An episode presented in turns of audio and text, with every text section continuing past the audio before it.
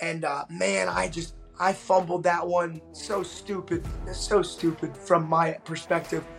I was even like moving, and I was like, man, this guy can't hit me. You never want to think that. You never want to get too safe in a fight. Download the All Star app. Make your picks for UFC fights, challenge your friends, level up, and win prizes. Link in description. Get it now. The first thing I want to get into is uh Superlek. Superlek Oh, made yeah. a visit. Come on, man. Let talk about that. If anybody knows about Muay Thai, Superlek is a legend. So yeah, so my, I got to give 110% credit to my boy Ricky Turcios, Ultimate Fighter champ. Um, Yokkao, the uh, the owner of the brand, cool dude, Muay Thai guy, hit him up and they were like, "Hey, Superlek's coming to the states. He's meeting with some fighters. We'd like to sponsor you." And Ricky was like, "Man, come on down to my gym. Me and my boy Alex, you know, run this gym together." So man, Superlek came through. They hooked up up with some gear. They hooked up some gear to some of my amateur Muay Thai fighters, Coach Matt Wall, his guys, my my striking coach's guys. And dude, we got to train with Superlek. It was awesome, man. He didn't speak much English. We got to share techniques, do some MMA rounds, do some Thai rounds. Dude, it was a blast, man. Coach Matt held pads for him. Dude, it was cool. That that man can kick. Yeah, yeah, he's the kicking machine. You know what I mean? Like that's Yeah. that's what he's known for, right? yeah, that was cool. It was just cool. And then like even like talking to the uh, the Yokkao guy, he had given me some like prototype MMA sparring gloves, and I love them. I, I gave him some feedback. They were great. It was just cool. It was cool. And they they invite us to Thailand, and I, I told him I'm gonna take them up on that trip. Yeah, it's a, that's a that's a cool little uh I guess connection that you got now back to uh back Yeah. to Muay Thai. Cool. Um May 13th, man. Charlotte, North Carolina. Tim Means. He's a 26 fight UFC veteran. That is insane, man. Not many guys will last that long in that promotion. You know, thoughts on him and and the style that he brings to the cage. Yeah, the Dirty Bird. Actually, man, a guy I really enjoy watching. Uh, he's just violent. Um, you know, he was in the UFC. He got cut. He actually fought in Legacy in Houston. He fought one of H Town's big prospects back in the day. And like the winner of that fight gets signed to the UFC. He won it. He got signed. I've watched pretty much all of his fights ever since. Um, and then right during like the COVID lockdown, uh, I figured we'd get matched up. I mean, they were just like running through these fights. I was down to stay active, and I was just waiting. I was waiting for his name in that email, and sure enough, this most recent time it popped up, and I was ready for it. Plus, man, I actually like fighting southpaws.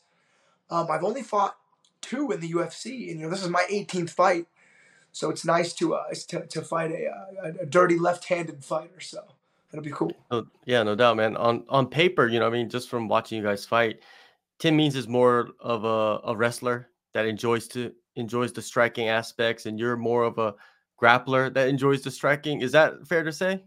Yeah, man. You know, he's a wrestling coach who likes to strike. I'm a jujitsu coach who likes to strike.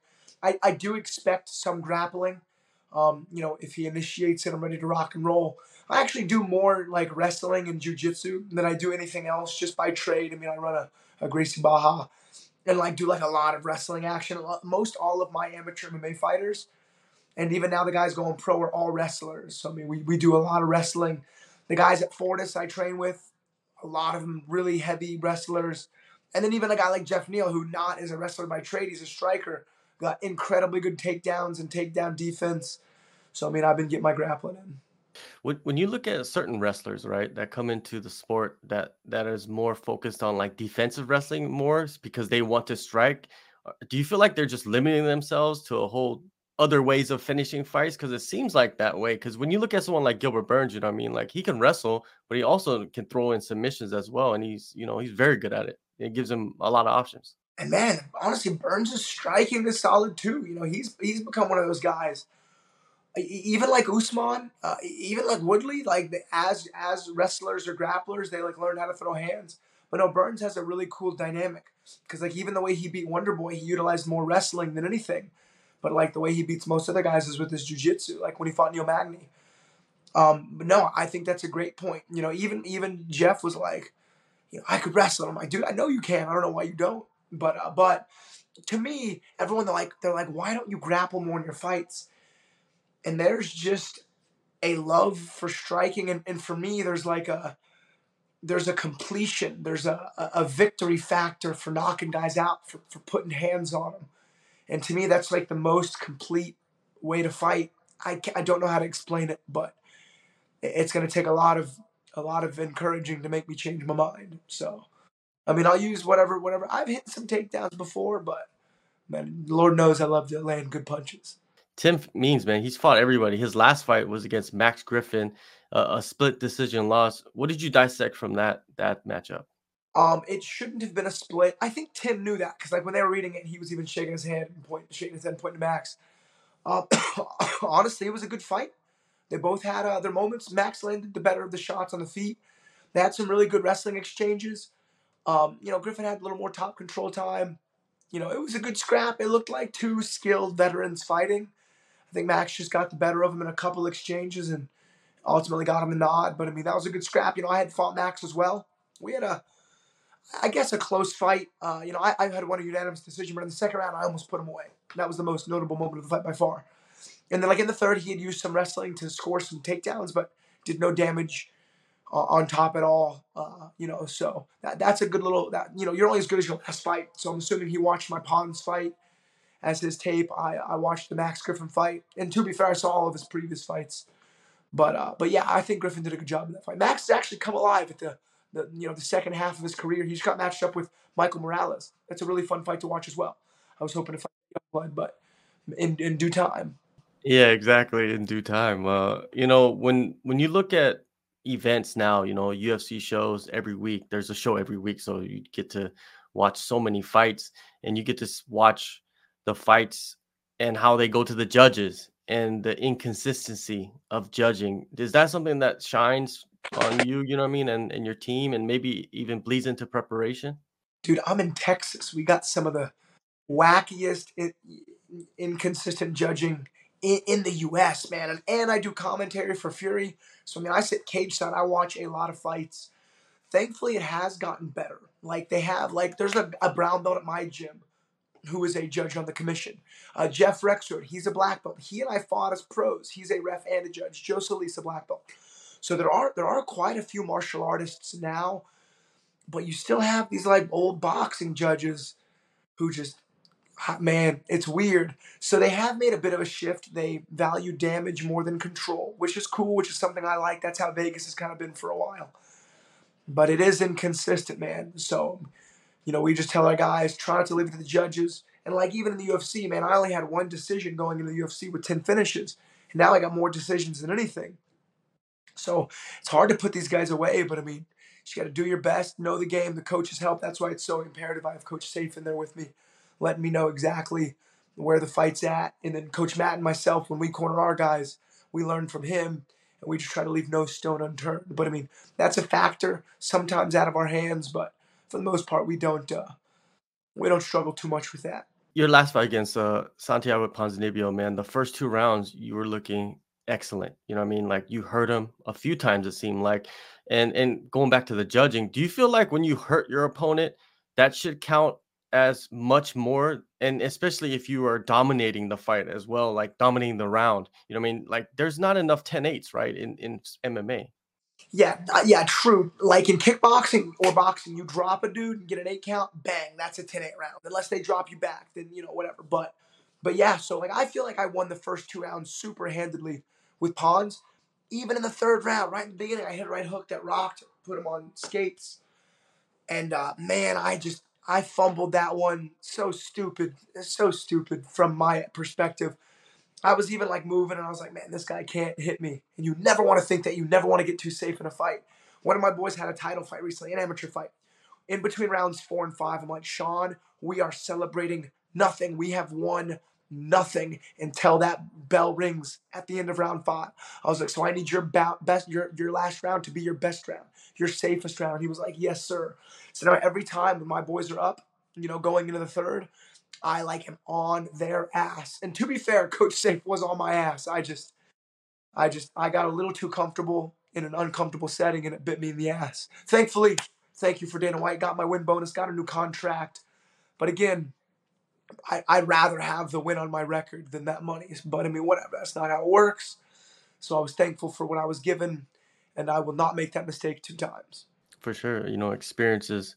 You know, I talked to a lot of fighters about that. Experience is just so important in in the highest level. And you know, you fought on short notice at 180 pounds. Did you feel much better at 180 pounds? How did you feel? Just because it was so short notice. I mean, like it was Monday, so this is how my Mondays go. In camp, out of camp, whatever. I wake up at 7:30. I eat.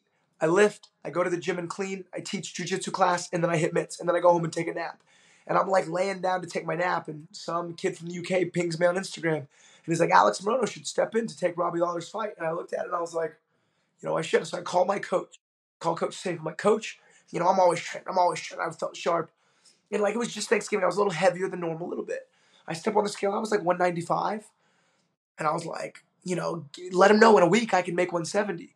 Like, because there was a fight night next, and then he calls me back, talks to Sean. He's like, Morono, how light can you get? I was like, I can make 180 come Friday. You know, that was four days. And uh, sure enough, man, had no problem making the weight. You know, if I if if I had any more time, I could have made 170. Yeah, man, it's you know it was incredible to go in there and see see you perform. Like you know, in this sport, it's you know little mistakes can have huge costs, and that's what is an example of you know. And and you're riding a four fight win streak as well. Do you do you feel like you're gonna have to start again fresh, or is that just a speed bump in the road? No, man, I've always been a uh, a consistency guy with activity, and like my plan is to win fights. Like when I got signed to the UFC, I was like, my goal is ten fights, and then I was like, my goal is twenty fights, which is coming up soon, but no longer fights. My goal now is twenty wins, and then once I hit win number twenty, then I'll make a new win goal. But like in the sport, you know, winning is everything. Um, the streak was nice, but uh, a bit a bit trivial. You know, I still got a streak at welterweight, which is cool because that was a catch weight. So like even in the UFC stats, I'm on still a four fight win streak in the welterweight class. But like to me, my streak was broken, and I'm just looking to put another streak together. And I'll tell you, thankfully, you know that was my fifth win bonus in a row. I love those win bonuses. Now, I mean, I'm like what five or six contracts deep. Those win bonuses they make a difference. They make like a yearly income difference. So winning is in the sport. Like for me, and, and you know even on the martial arts side, not the financial side, winning winning is the only goal. Is the only goal. Yeah, fair enough. You know, I mean, that fight wasn't at welterweight, so it really, in in some ways, doesn't really matter in the grand scheme of things of like going up in the rankings in welterweight. But yeah, somebody I think Jack Maddalena fought, and it was like it showed like a, a list of welterweight winning streaks, and I was on that list. I was like, I think in second place, and I took a picture and sent to my my strength coach Matt Wall. I was like, the streak lives on. So, dude, if the UFC counts it, I'll take it. I don't care. Yeah, for sure, man. And you know, training camp it's always a mix for you. You know, you have your own gym, then you have Fortis, and then you have War. Um, how did you mix that stuff up? Like, how did you, you know, separate your time? You know, I mean, evenly. So, man, one thing I love about Coach Sayif, he understands that I run a gym in Houston with Gracie Barra, the Woodlands MMA. Been around since 2007. I've been coaching there since 2012, owning it since 2015 and uh, and you know that, that's my business. It's a big gym, seven thousand square feet, like hundreds of members. We're doing well. We had a tournament on Saturday. We had over over seventy people compete, like a bunch of kids, but a lot of adults too. Did excellent. So he knows like that that that gym takes a lot of my time. So I go to Dallas at the beginning of each week. Like I'm leaving tomorrow, train hard Tuesday, train hard Wednesday, come home, rest a little bit, and then like Thursday, that's when I hit my cross train with my boys at War and then uh, and then Friday, Saturday back home with my boys, and then the process repeats. You know, so it's a really good dynamic system. Um, going up to Dallas, working with Coach Sayif and all those guys up there, it's just the pacing is next level, the coaching is next level. It's cool being in that room, and uh, and then you know I come home, I get to work on the the things I did well, the things I could work on with my coaches, and then I get I get some other looks with with with the dudes at War. You know, Trevin Giles is there. Joseph Holmes. A lot. They got a lot of pros. That's like probably the biggest team of pros and amateurs in Houston are the guys at War. So I got a lot of respect for those guys, always helping me out. And uh, man, it's just a really good relationship of of you know of of a group effort. You know. Yeah, and and Tim Means man, he he's a tall, long guy. Like who's similar to that body type that you're sparring? So the, thankfully, there's a lot of really good southpaws at Fortis. Uh, and then there's guys around town. I got one one uh, amateur on our team. He's good. He's crafty. He wrestled. He's a good striker. Done kickboxing matches. He'll be fighting MMA here pretty soon. Uh, but he's the same height, same build, southpaw. Loves the scrap. So he's my main guy. He's like young, so he's quick and real technical. So he's been my main dude. Jaden McKinnon. He'll actually be in my corner. He's gonna be my warm up guy. But uh, but yeah, there's a lot, there's a lot of good southpaws. Like Geoff Neal's been awesome to work with. He's so sharp he and Tim are built different, but like Geoff's so fast, mm-hmm. cuts angles and hits so hard. Like if I can do okay with Geoff, I feel like I can do okay with any southpaw. And there's a guy named Julius Holmes as well. He's actually headlining a Fury card this Sunday, and uh, Mark, he'll be in the UFC soon enough. I think he's like seven and one, maybe seven and two as a pro. He's solid, man. He's physical, and uh, so I've been getting nothing but good looks over there facing a southpaw, man. You said you enjoy that. What's what's there to enjoy about that? I actually like to spar southpaws as well. Yeah, so I right before I got signed to the UFC in 2015 was like my dynamite year. I had a pro kickboxing match against a guy named Lucas Pimenta. He was a Brazilian brawler. Eight eight and two as MMA as an MMA pro, first kickboxing debut. I remember I got that matchup for my kickboxing debut, and I was like, shit, that's not an easy fight. Maynard was the matchmaker. I took it. He was a southpaw. I ended up breaking his arm with a with a with a round kick. Uh, but I sparred with so many southpaws. Anytime I have an opponent who I feel is dangerous, like Tim Means, like Lucas Pimenta, I like over prepare. And man, I got my rounds in. I found every southpaw in Houston and I sparred with them religiously. And I got so comfortable. That was 2015. And ever since then, I have my fun southpaw tricks. Um, Tim will switch it up a bit. I kind of hope he goes ortho a little bit. I'm just so comfortable fighting orthos too. Mm-hmm. But like I expect like the best southpaw out of Tim Means. And uh and I've I you know, they have their differences, but I feel like I I've just done my due diligence in getting my reps and getting my technique in against those left-handed fighters. And also he's he's long as well, you know I mean, tall, like he he's very stoic in his stance as well, you know I mean? Like getting in close with that, is that a is that a challenge that you like as well? Yes, but but for with him, no, because Tim will get in your face, man. If you like hmm. bounce around and move backwards, he will get in your shit. So uh so no, this is a fight where I'm like looking to meet in the middle, but hold my ground. He's like, uh, I'm gonna hit him with some like some young wolf tactics. He's like, the line, I'm the young wolf. I'm gonna try to, I'm not that young though but I'm gonna hit with some young young young wolf moves. That's the plan. So basically, in this fight, you, you expect to to have a stand up war with uh, Tim Means. Yeah, I mean, I kind of hope I hope so. I think so, mm-hmm. but no expectations is the best expectation. I'm I'm thinking he's gonna wrestle. I'm, I'm I may wrestle. You never know, um, but I expect it to go everywhere. I would love to do some jujitsu. All the guys I train with, I do so much jujitsu at my gym alone, we got like 20 black belts, and they're all like, I'll roll with them. We'll have good rounds. I got one good second degree black belt. Did some like IBJJF no no no uh no gi stuff. Won some gold medals at like Brown. Guy named Lou, he's awesome. He's like, why don't you grapple? And I'm like, I don't know, man. He's like, you should grapple. You're so good. I'm like, all right, maybe we'll see. But I mean, yeah, we'll see. I mean, I've my jiu- I've never felt more more confident in my jujitsu and even my wrestling. I teach I teach a lot of wrestling in my jujitsu classes. I feel like that's a neglected part of the martial art. And like I don't know if you've done jujitsu, but like there's cycles. Like when I started, it was like closed guard. Then it was all like the standing open guards. Then it was leg locks. Now it's wrestling. It's like whatever's being used in like IBJJF tournaments and in ADCCs and all the submission onlys. Like that's what like the meta is. And like I'll see it. I'll, it's cyclical and like it's it's cool because ADCC was so wrestling heavy. Oh, there's all the nogi sub only matches. There's a lot of wrestling involved. So like it's nice that like jujitsu is finally getting its like wrestling due diligence.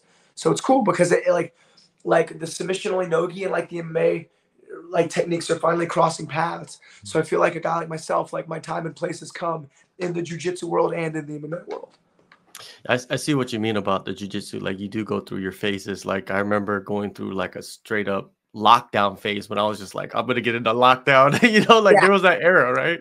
There sure was. That was a while back. That was maybe like 10, yeah. 12 years ago. It was like closed yeah. half guard, lockdown, open guard, spider guard, like De La Riva. And then like all the lapel guards. That's when Keenan Cornelius was in. And then like the Danaher boys came through and everyone was leg locking everybody. And then got guys good guys got good at leg lock defense. And now we're wrestling again. And like closed guard has made a comeback. It's cool. Why hasn't anybody been able to like extend their streak of leg lock submissions, you know I mean, in MMA? Is have people figured it out like, you know what I mean, like you just need to defend a certain way and then because of the punches that you could throw from certain positions that you just can't hang on? So I was giving a, a talk to my team because we got some good leg lockers and like, oh, dude, I'm mm-hmm. actually I got a leg lock game or two up in my up my tool belt, but uh, Ryan Hall, who I admire tremendously, and Garry Tonon fought Thanh Le. Uh, mm-hmm. Ryan Hall fought Ilia, and they both ended up getting you know, finished on bottom looking for leg locks. And I was like, guys, those are the best in the world. Those are the best guys on the planet. And like, it didn't work out for them. Can it work? Absolutely. But are there risks? Absolutely. So I said, like, let this be a lesson. There's a time and a place for these techniques. But sometimes if you force them or if they're expected, mm-hmm. you're going to get hit with a big old stinky counter. And that's what happened. So and like the only reason I use Tonon and Hall as examples because those guys are the best in the world. And if they can get hit with that, with that, you know, counter, then anyone can. So again, like every move has a time and place. Make sure they are, you know, utilized appropriately. You never know. We might see you throwing a leg lock. Hey so man, I, never know. Or depends yeah. on the position. Yeah, yeah. Um, who's the best leg locker in MMA history? Is it Paul Harris? Maybe Frank Mir? I don't. Who is it? Man, man, it's hard, huh? Ryan Hall up there. Yeah, he, yeah. Heel hooks. Um, Garry Tonon, he's not experienced enough yet. And when I say that, like he hasn't had enough fights in MMA yet. Mm. Um, honestly, Paul Harris, I mean, that dude's crazy. He's bad for the sport. Uh, I'm not gonna. I'm gonna go with Ryan Hall because he's the homie. Okay. May 13th, man. UFC Fight Night, Charlotte, North Carolina. Everybody, go follow Alex on social media. Thank you so much, man, for the time as always, and uh, all the best in this fight. Yeah, it's gonna be a wild one, man. It's it's a fight night. You know what I mean? Fight of the night. Let's get it. Uh, yeah, and they gave us the opening spot on the main card. I'm honored. Exactly. I'm gonna throw down. That's my that's my job. That's my goal. Yeah, man. They've been putting you on in front of crowds every single time, so you know they know what they get out of you. Hell yeah, dude! I'm glad they're paying, and so I'm gonna I'm gonna make sure they get their worth.